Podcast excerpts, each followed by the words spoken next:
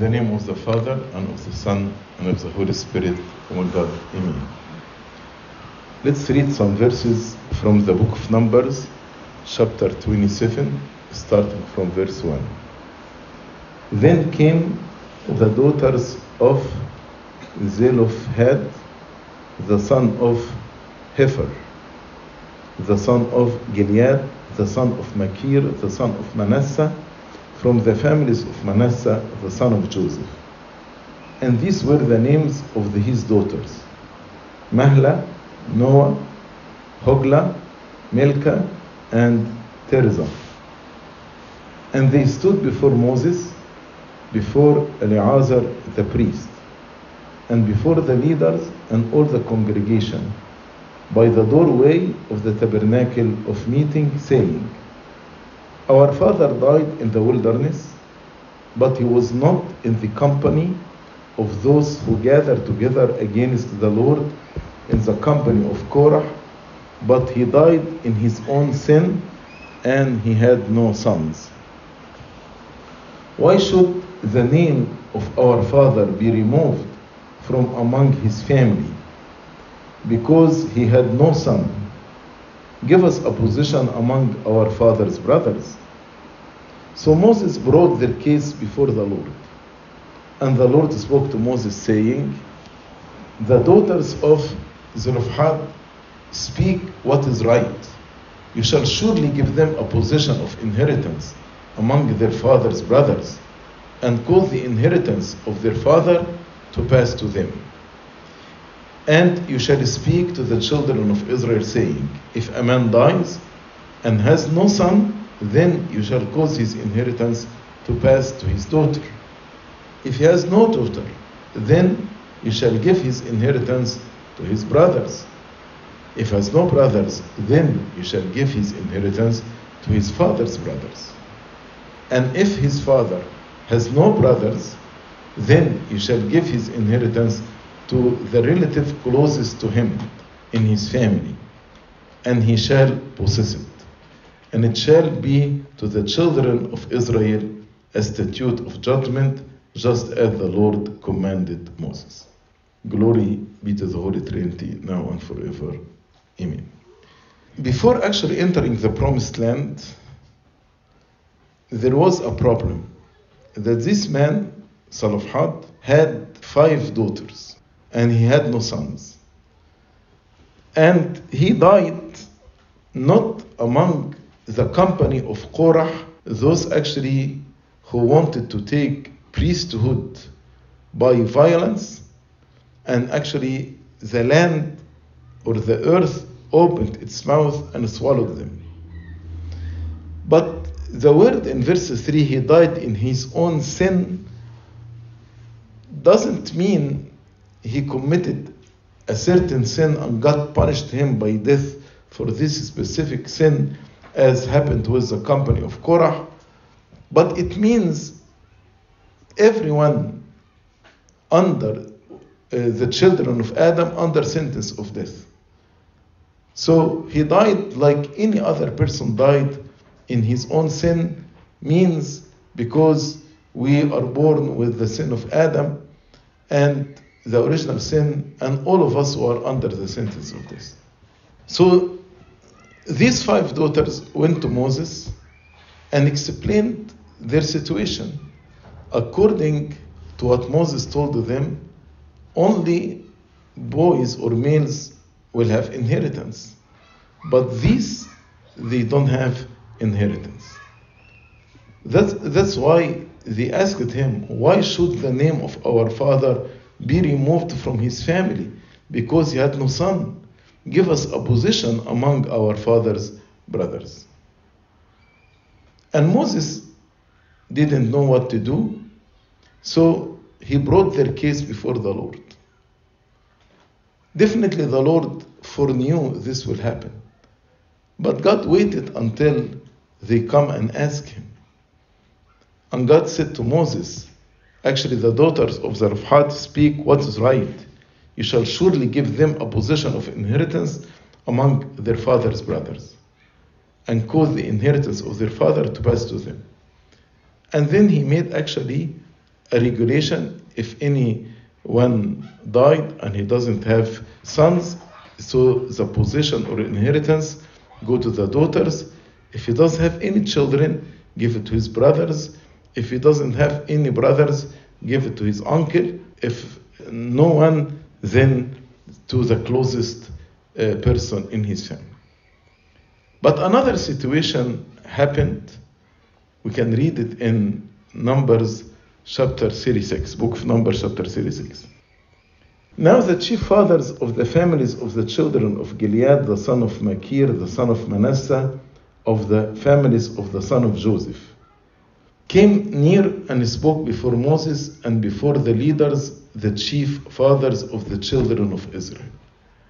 And they said, "The Lord commanded my Lord Moses to give the land as an inheritance by lot to children of Israel." You know, the promised land was actually divided by lot to the eleven tribes of Israel. Levi did not actually inherit because their inheritance is the Lord.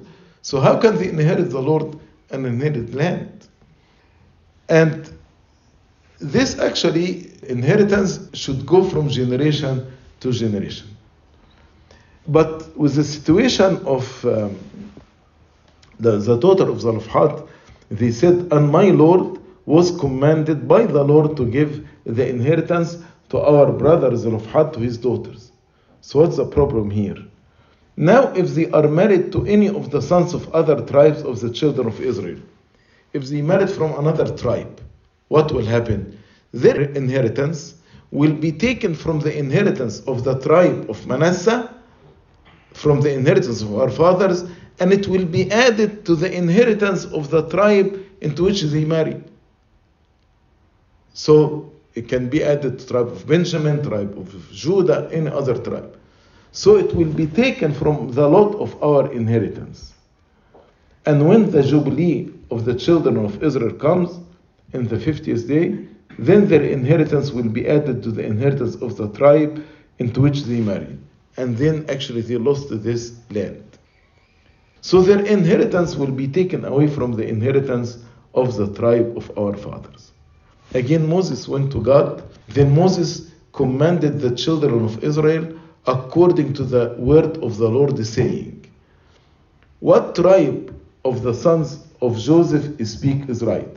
So these people, their yani, concern was a right concern. This is what the Lord commands concerning the daughter of Zelophehad, saying, "Let them marry whom they think best, but they may marry only within the family of their father's tribe." So they have the freedom to choose, but they need to marry only from their father's tribe. So the inheritance of the children of Israel shall not change hands from tribe to tribe. For every one of the children of Israel shall keep the inheritance of the tribe of his fathers. And every daughter who possesses an inheritance in any tribe of the children of Israel shall be the wife of one of the family of her father's tribe, so that the children of Israel each may possess the inheritance of his fathers. Thus no inheritance shall change hands from one tribe to another, but every tribe of the children of Israel shall keep its own inheritance. And what was the reaction of the daughter of Zelophehad? Just as the Lord commanded Moses, so did the daughter of Zelophehad. They did not say, "Why put this restriction on us to marry from another tribe? No, we'll not do it." No, they obeyed. From Mahlah, Tirzah, Hoglah, Milcah, Noah, the daughters of Zelophehad, were married to the sons of their father's brothers and their cousins.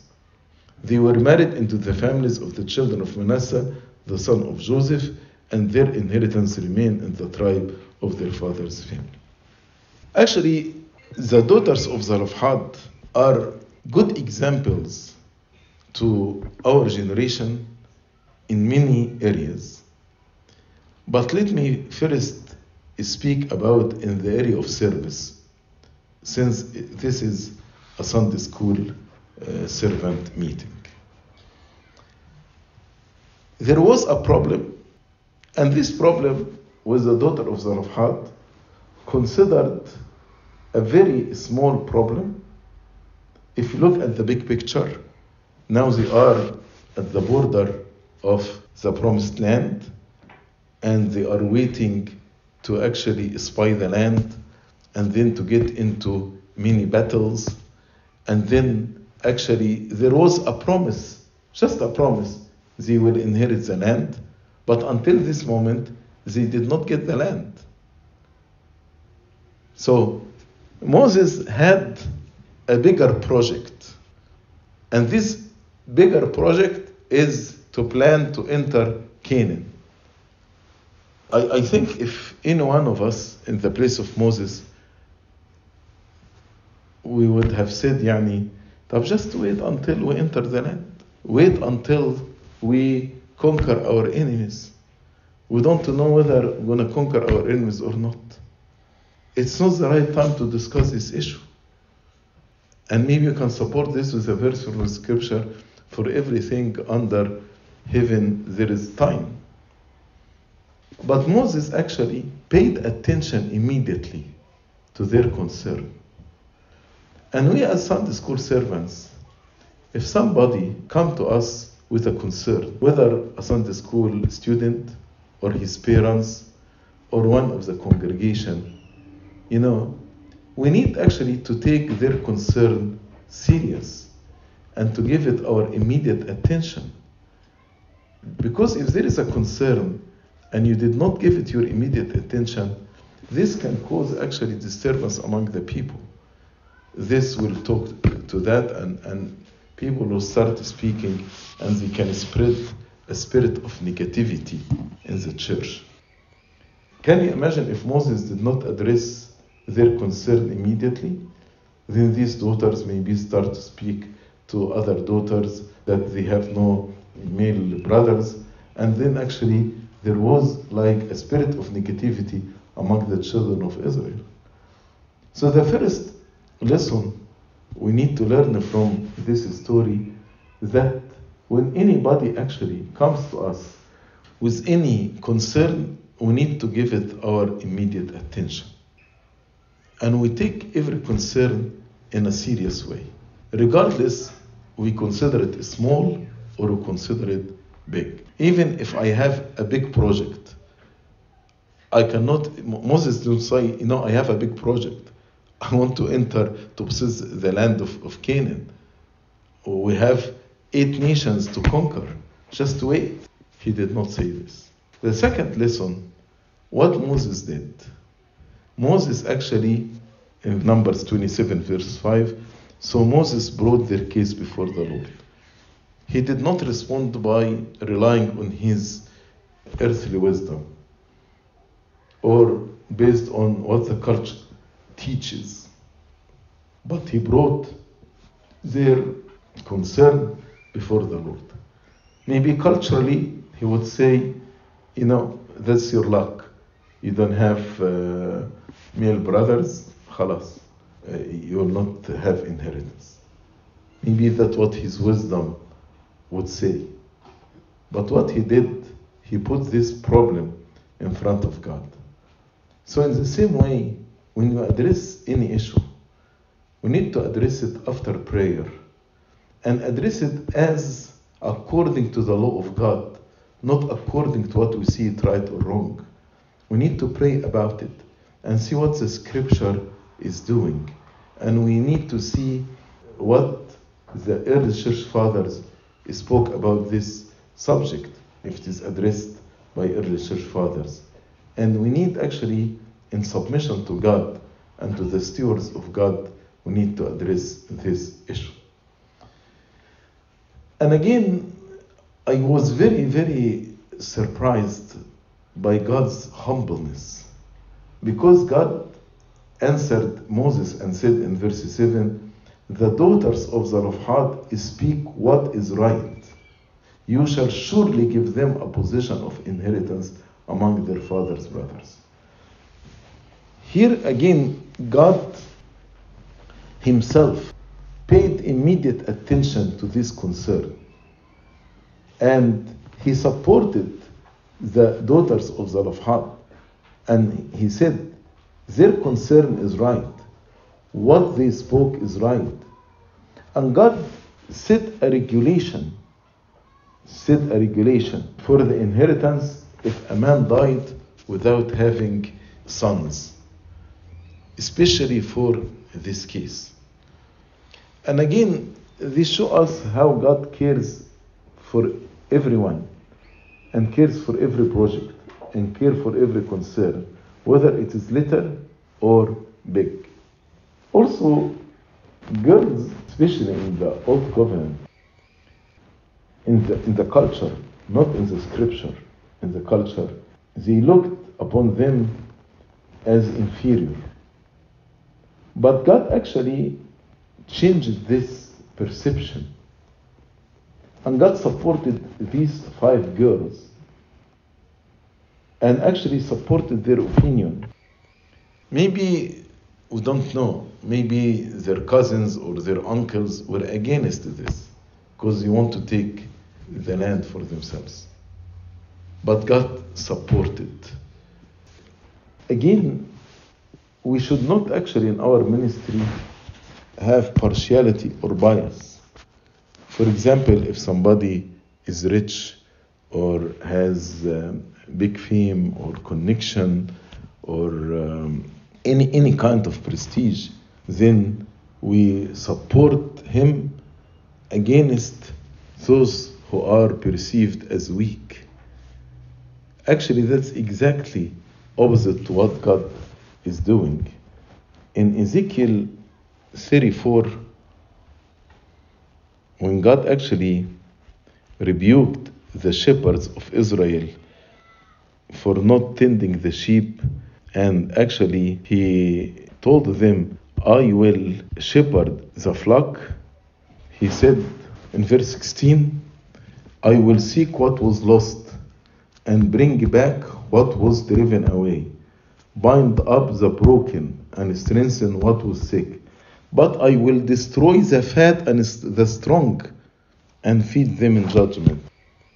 The fat and the strong who actually oppress the weak. So God said as a shepherd, I will destroy the fat and the strong and feed them with justice or, or in judgment. And verse seventeen, behold, I will judge between sheep and sheep, between rams and, and goats. And in, in verse um, twenty, therefore thus says the Lord God to them, behold, I myself will judge between the fat and the lean sheep. The lean sheep. Why? Because the shepherd, because you have pushed with side and shoulder, butted all the weak ones with your horns and scattered them abroad. Sometimes we don't pay attention to those who are poor or weak or has no power or strength in the church. And usually we have partiality toward the strong, the rich. The, but this is actually not a Sunday school servant we should be doing. God looked at the daughters of Zelophehad, although they were females and girls and has no one to support them, but God supported them. And God said to Moses, do to them all what they want. About these girls, actually these girls, they were many, many beautiful uh, virtues in these girls. Number one, they were united in their opinion. They actually in harmony. They did not divide against themselves, but there was harmony among themselves. And the meaning of their names, Mahlah means actually gentle or, or weak. You can look at it either ways. Noah means wanderer or wanderer again in gentleness. Hoglah, that is a name of a bird, and this bird actually like dancing from one place to another place. مش كده في العرب احيانا يقول ده بيحجر، dancing in joy. Milcah is a king or wise, and Tirzah means joy. The name of Zelophehad means he continued in fear. That is the, the fearful. So the father represents all humanity that were born in fear, fear of death before Christ. As Saint Paul explained about, we were, because of the fear of death, we were under bondage. You can read it in Hebrews chapter two, verse fifteen. But you can see the names of the five daughters. There is growth in grace. So Mahlah, as I told you, weak or gentle. So that is where we were. Then Noah means wanderer. So we were wandering, looking for a solution, looking for comfort, because we were weak. Then when we received the Lord Jesus Christ, we became joyful, as if we are dancing, Hoglah, we are dancing in joy. And the Lord make us king and priest, that's Milcah. And now we are acceptable before the Father, and this will bring to us the ultimate joy, which is Tirzah. So even the meaning of the names, there is a harmony, and indicates, you know, the steps of grace in which actually we received. The second, actually, beautiful virtue we learn from these daughters. They were determined to work. To get the land, they need workers. But they were determined to work, either to work with other farmers or to work by their hands. They did not actually say it's big responsibility to have this land, so let it go. They remind me with Ruth when she went and worked in the field behind the, those who were collecting the harvest. And she worked very, very hard. And also the third virtue in them, their obedience. When God told them they have to marry from their tribe, they did not argue about it.